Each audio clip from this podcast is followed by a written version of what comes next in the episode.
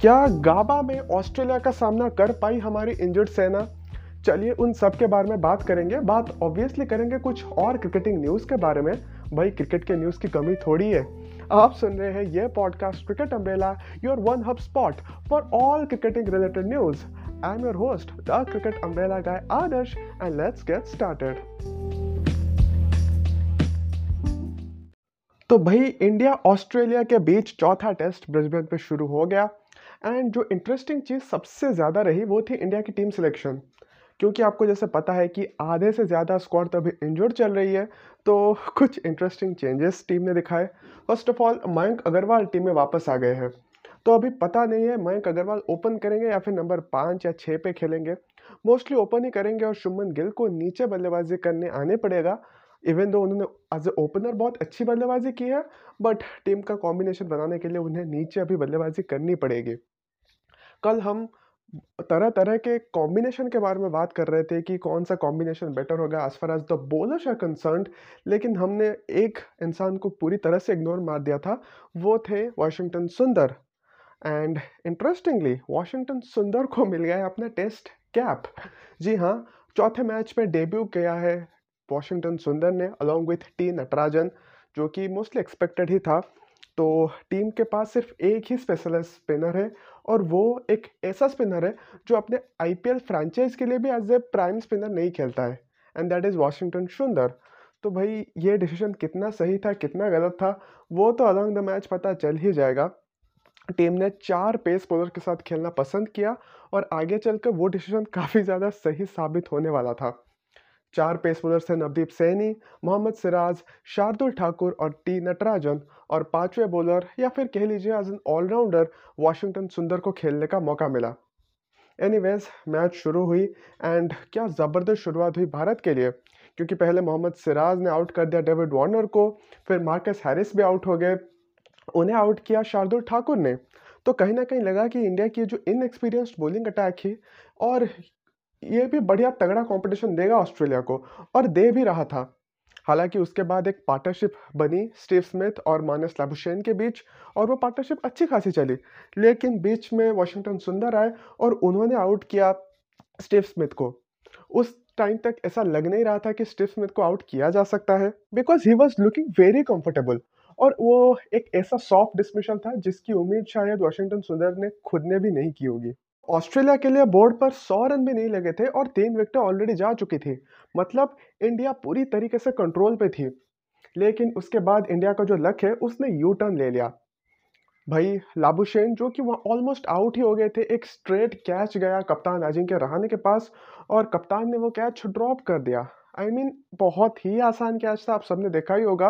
And कहीं ना कहीं बहुत ज़्यादा निराशा वाली मोमेंट थी सबके लिए। लेकिन उससे भी ज़्यादा जो बड़ी निराशा वाली मोमेंट रही वो ये रही कि गेंदबाजी करते वक्त उसी गेंद पर ही नवदीप सैनी को ग्रोइन इंजरी हो गई। तो अनफॉर्चुनेटली वो भी मैच से अभी पता नहीं खेलेंगे नहीं खेलेंगे पता नहीं। लेकिन आज उन्होंने गेंदबाजी नहीं की। उनका ओवर कंप्लीट किया रोहित शर्मा ने। एंड उस सडनली टीम जो पाँच गेंदबाजों के साथ खेल रही थी, अभी चार इन एक्सपीरियंस्ड खिलाड़ियों के साथ खेल रही है। As far as the bowling is concern I am talking about the bowling unit अगर आप वैसे भी ऐड कर दो तो ये जो चारों गेंदबाज है, इन्होंने मिला के सिर्फ़ चार ही टेस्ट मैचेस खेली थी इसके पहले। मतलब इतनी बुरी हालत मुझे याद नहीं आ रहा है इंडिया बॉलिंग की कभी थी। हालाँकि फाइट बैक बॉलर्स ने तगड़ी दी है। वहाँ पर तीन विकेट जाने के बाद एक बहुत बड़ी पार्टनरशिप लगी लाबुश खागने और मैथ्यू वेड के बीच। मानस लाबुशैन ने अपना शतक पूरा कर दिया और मैथ्यू वेड भी अच्छी बल्लेबाजी कर रहे थे, लेकिन वहाँ पर आए टी नटराजन और कमाल के दो गेंद थी, थोड़ी शॉर्ट पिच गेंदें थी और गाबा का बाउंस तो आपको पता ही है, आप प्रडिक्ट नहीं कर सकते, काफ़ी ज़्यादा बाउंस होता है एंड बाउंस को वो झेल नहीं पाए दोनों ही बल्लेबाज और शॉर्ट पिच गेंदों पर ही आउट हो गए। सो so, इसके साथ ही टी नटराजन ने एक यूनिक सा रिकॉर्ड अपने नाम कर दिया है कि जहीर खान के बाद वो पहले ऐसे लेफ़्ट हैंडेड गेंदबाज है जिन्होंने सारे फॉर्मेट में ही अपने डेब्यू मैचेस में दो दो विकेट ली हो। जी हाँ क्या मज़ेदार दिन या फिर क्या मज़ेदार साल रहा है टी नटराजन के लिए?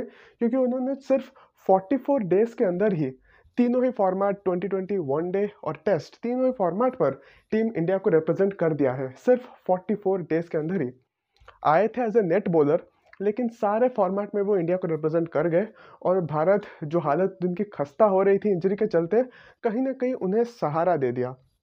एनीवेज पाँच विकेट चले गए थे और अगर लास्ट में एक दो विकेट और चले जाते तो शायद हम कह सकते थे कि ये दिन इंडिया के नाम रहा। लेकिन कप्तान टीम पेन और कैमरून ग्रीन दोनों ने ही बड़े संभाल के बल्लेबाजी की और दे मेक श्योर कि और कोई फर्दर नुकसान नहीं हो ऑस्ट्रेलिया को और एक बढ़िया पार्टनरशिप बना दिया है। और at the end of the day Australia अभी 274 रन्स बना चुकी है पाँच विकेट के नुकसान पर। भाई, टीम पेन और कैमरून ग्रीन दोनों ही सेट हो चुके हैं और कल अगर ये दोनों जल्दी आउट नहीं होते हैं तो ऑस्ट्रेलिया आराम से साढ़े तीन सौ के पार तो पहुँच ही जाएगा। एंड नवदीप सैनी का ना होना एक बहुत बड़ा ब्लो है। हालाँकि मैच के बाद वाशिंगटन सुंदर ने कहा है कि दे आर एक्सपेक्टिंग कि नवदीप सैनी कल रिटर्न कर जाए और क्या पता कल पहला ओवर भी गेंद कर ले, लेकिन उसकी गुंजाइश अभी कम ही लग रही है। तो भाई, आपको क्या लग रहा है? ये दिन किसके नाम था? मतलब ये तो वही बात हो गई ना, ग्लास आधा खाली है या फिर आधा भरा हुआ। अजफ मतलब एक ऐसा इनएक्सपीरियंस्ड बॉलिंग अटैक जिसने कुल मिलाकर चार टेस्ट मैचेस ही खेली हो। अगर उस हिसाब से देखा जाए तो बढ़िया परफॉर्मेंस है। एंड जिस तरह से एक कैच भी ड्रॉप हुआ, अगर वहाँ पर लाबुशेन आउट हो जाते तो पता नहीं आज हालत क्या होती, क्या ऑस्ट्रेलिया दो सौ चौहत्तर तक इवन जा भी पाती, वो भी एक बहुत बड़ा क्वेश्चन मार्क होता। लेकिन at the end of the day दिन तो कहीं ना कहीं ऑस्ट्रेलिया के नाम रहा, लेकिन जिस तरह से इंडिया ने फाइट बैक दिया है, और ये पूरे सीरीज़ की कहानी है, सिर्फ़ इसी मैच की नहीं, पूरे सीरीज़ की यही कहानी है कि ये सीरीज़ हमेशा हिस्ट्री में याद रखा जाएगा इंडिया के फाइट बैक के लिए। नॉट किसने जीता, किसने हारा अगर इंडिया यहाँ से मैच जीत जाती है तो आई थिंक ये इंडिया के लिए सबसे बड़ी टेस्ट श्रृंखला जीत होगी। एंड मुझे इस बात में इतना सा भी डाउट नहीं है, ये सबसे बड़ी टेस्ट जीत होगी। लेकिन अगर यहाँ पर मैच हार भी जाती है जिसकी उम्मीद मुझे थोड़ी ज़्यादा लग रही है, अगर हार भी जाती है ना तो इतिहास हमेशा इस सीरीज़ को as a great Indian fight back series के तौर पे याद रखेगी। बट उसी के चलते ही ये कहना चाहूँगा कि अगर वो एक कैच पकड़ लिया गया होता तो इस पूरे मतलब ये इक्वेशन कुछ और ही निकल के आ रही होती। और बहुत ही ज़्यादा अच्छा लगा मोहम्मद सिराज, जो खुद ही बस दो टेस्ट मैचेस के ही एक्सपीरियंस जिनके पास है, वो एक ऐसे इनएक्सपीरियंस्ड टेस्ट बॉलिंग अटैक को लीड कर रहे थे। वॉशिंगटन सुंदर, वो जो काम करते आए हैं कि कंटेंट करके रखते हैं, ज़्यादा लूज गेंदे देते नहीं, वो भी उसी तरह की गेंदबाजी कर रहे थे। एंड ही वॉज़ फॉर्चुनेट कि वहाँ पर स्टिव स्मिथ का विकेट मिल गया, लेकिन वो एक टाइट गेंदबाजी कर रहे थे। सो ऑल एंड ऑल एक अच्छा एफर्ट हम कह सकते हैं, एक ऐसे बॉलिंग लाइनअप से, जिनसे हमें कुछ खास ज़्यादा उम्मीद थी नहीं शायद। और हम ज़रूर एक्सपेक्ट करेंगे कि कल कुछ करिश्माएँ हो जाए, कहीं एक दो ख़राब शॉट खेल लें ऑस्ट्रेलिया के प्लेयर्स या फिर एक दो कुछ अच्छे गेंदे गिर जाए, और, या फिर एक आधा रन आउट हालाँकि जडेजा तो है नहीं तो रन आउट कौन करेगा? But the way you never know कहीं एक आधा मोमेंट जो होता है छोटे छोटे मोमेंट्स, वो अगर आपके सपोर्ट पे चले जाए और कहीं यहाँ पर ऑस्ट्रेलिया 310 320 के बीच रुक जाती है तो इंडिया के पास एक लेजिटमेट मौका बनेगा कि इस टेस्ट मैच पे वो आगे बढ़ सकते हैं। अगर बात करें कुछ माइलस्टोन्स की, हमने ऑलरेडी बात कर दिया है टी नटराजन के एक छोटे से रिकॉर्ड के बारे में। तो भाई, ऑस्ट्रेलिया के बारे में बात करें तो नाथन लायन अपना सौवा टेस्ट मैच खेल रहे हैं। So a major major milestone for one of the greatest spinners the cricket game has ever seen क्योंकि आपको बता दें कि ये गम अभी स्पिनर्स के लिए इतना अनुकूल रहा नहीं है, जैसे पहले हुआ करता था। लेकिन इसी दौरान भी यही एक दो स्पिनर्स हैं, जैसे कि नाथन लायन हो गए, या फिर रविचंद्रन अश्विन हो गए, या फिर कुछ देर तक मतलब पहले जो रंगना हैरात थे श्रीलंका के लिए, यही कुछ स्पिनर्स हैं, जिन्होंने मतलब टेस्ट क्रिकेट में स्पिनर्स की इज़्ज़त है, वो बचा के रखी हुई है। So a major major congratulation to Nathan Lyon तो वहीं अगर बात करें मानस लाबुशेन, लाबुश खागने, जो भी कहो यार, लाबुशेन के बारे में तो वो पहले खिलाड़ी बन चुके हैं जिन्होंने वर्ल्ड टेस्ट चैंपियनशिप में पाँच शतक अपने नाम कर दिया है। और अगर बात करें ऋषभ पंत की तो ऋषभ पंत के एक्शंस को बहुत ज़्यादा पसंद नहीं किया है। ऑस्ट्रेलिया के मार्क वो और शेन वॉर्न ने तो बता देते हैं कि जब आज का इनिंग्स प्रोग्रेस कर रहा था, मैथ्यू वेड जब बल्लेबाजी कर रहे थे तो पीछे से ऋषभ पंत बहुत ज़्यादा बातें कर रहे थे। And it was is reply kind of a reply जो मैथ्यू वेड कर रहे थे पिछले इनिंग्स में अश्विन के अगेंस्ट। जिस तरह के कुछ वर्बल कह रहे थे या फिर कुछ नॉन वर्बल जेस्चर्स दिखा रहे थे तो उसी का ही काइंड ऑफ़ रिप्लाई था। और कॉन्स्टेंटली बात किए जा रहे थे ऋषभ पंत, जिसके बारे में रिएक्ट करते हुए वो और Warner Warne I am sorry Shane Warne दोनों ने ही ये बोला कि इट्स गुड कि आप अगर पीछे से बात कर रहे हो बैंटर चल रहा हो, ये ठीक है, लेकिन जब गेंदबाज गेंद डाल रहा हो, उस टाइम पे आपको चुप रहना चाहिए। यू शुड जिप इट अभी चलिए थोड़ा बात कर लेते हैं England versus Sri Lanka test series के बारे में। तो जैसे ही पता होगा आपको कि हमने बताया था श्रीलंका 135 पर पहले इनिंग्स में ऑल आउट हो गई थी, और सेकेंड डे जो था, वो बारिश की वजह से बहुत ज़्यादा इंटरप्टेड रहा। लेकिन उसी के बीच भी इंग्लैंड ने बढ़िया बल्लेबाजी की और ऑलरेडी 320 रन बना चुकी है। टीम ने आज सिर्फ़ दो ही विकेटें खोई और जो रूट ने बढ़िया बल्लेबाजी करते हुए एक सौ अड़सठ रन बना चुके हैं और अभी भी नाबाद है। सो भाई जो रूट के लिए ये 200 तो मतलब ऑब्वियस दिख ही रहा है अभी। अगर कल मैच को ज़्यादा टाइम तक मतलब बर्बाद नहीं होता है तो जो रूट के पास बहुत ज़्यादा टाइम रहेगा कि वो आराम से अपने 200 रन बना पाए। गौरतलब है कि मैच शुरू होने से पहले ही जो रूट ने कहा था कि बहुत टाइम हो गया है कि उनके बल्ले से कुछ बड़े स्कोर आए नहीं है। So it is gonna be his innings और दैट्स एग्जैक्टली वट हैपेंड और एक सौ अड़सठ रन ऑलरेडी बना चुके हैं और डैन लॉरेंस ने भी तिहत्तर रन बनाए। हालाँकि वो आउट हो गए हैं, लेकिन स्टिल अभी भी इंग्लैंड को एक बहुत ही बड़ी कंफर्टेबल लीड मिल चुकी है।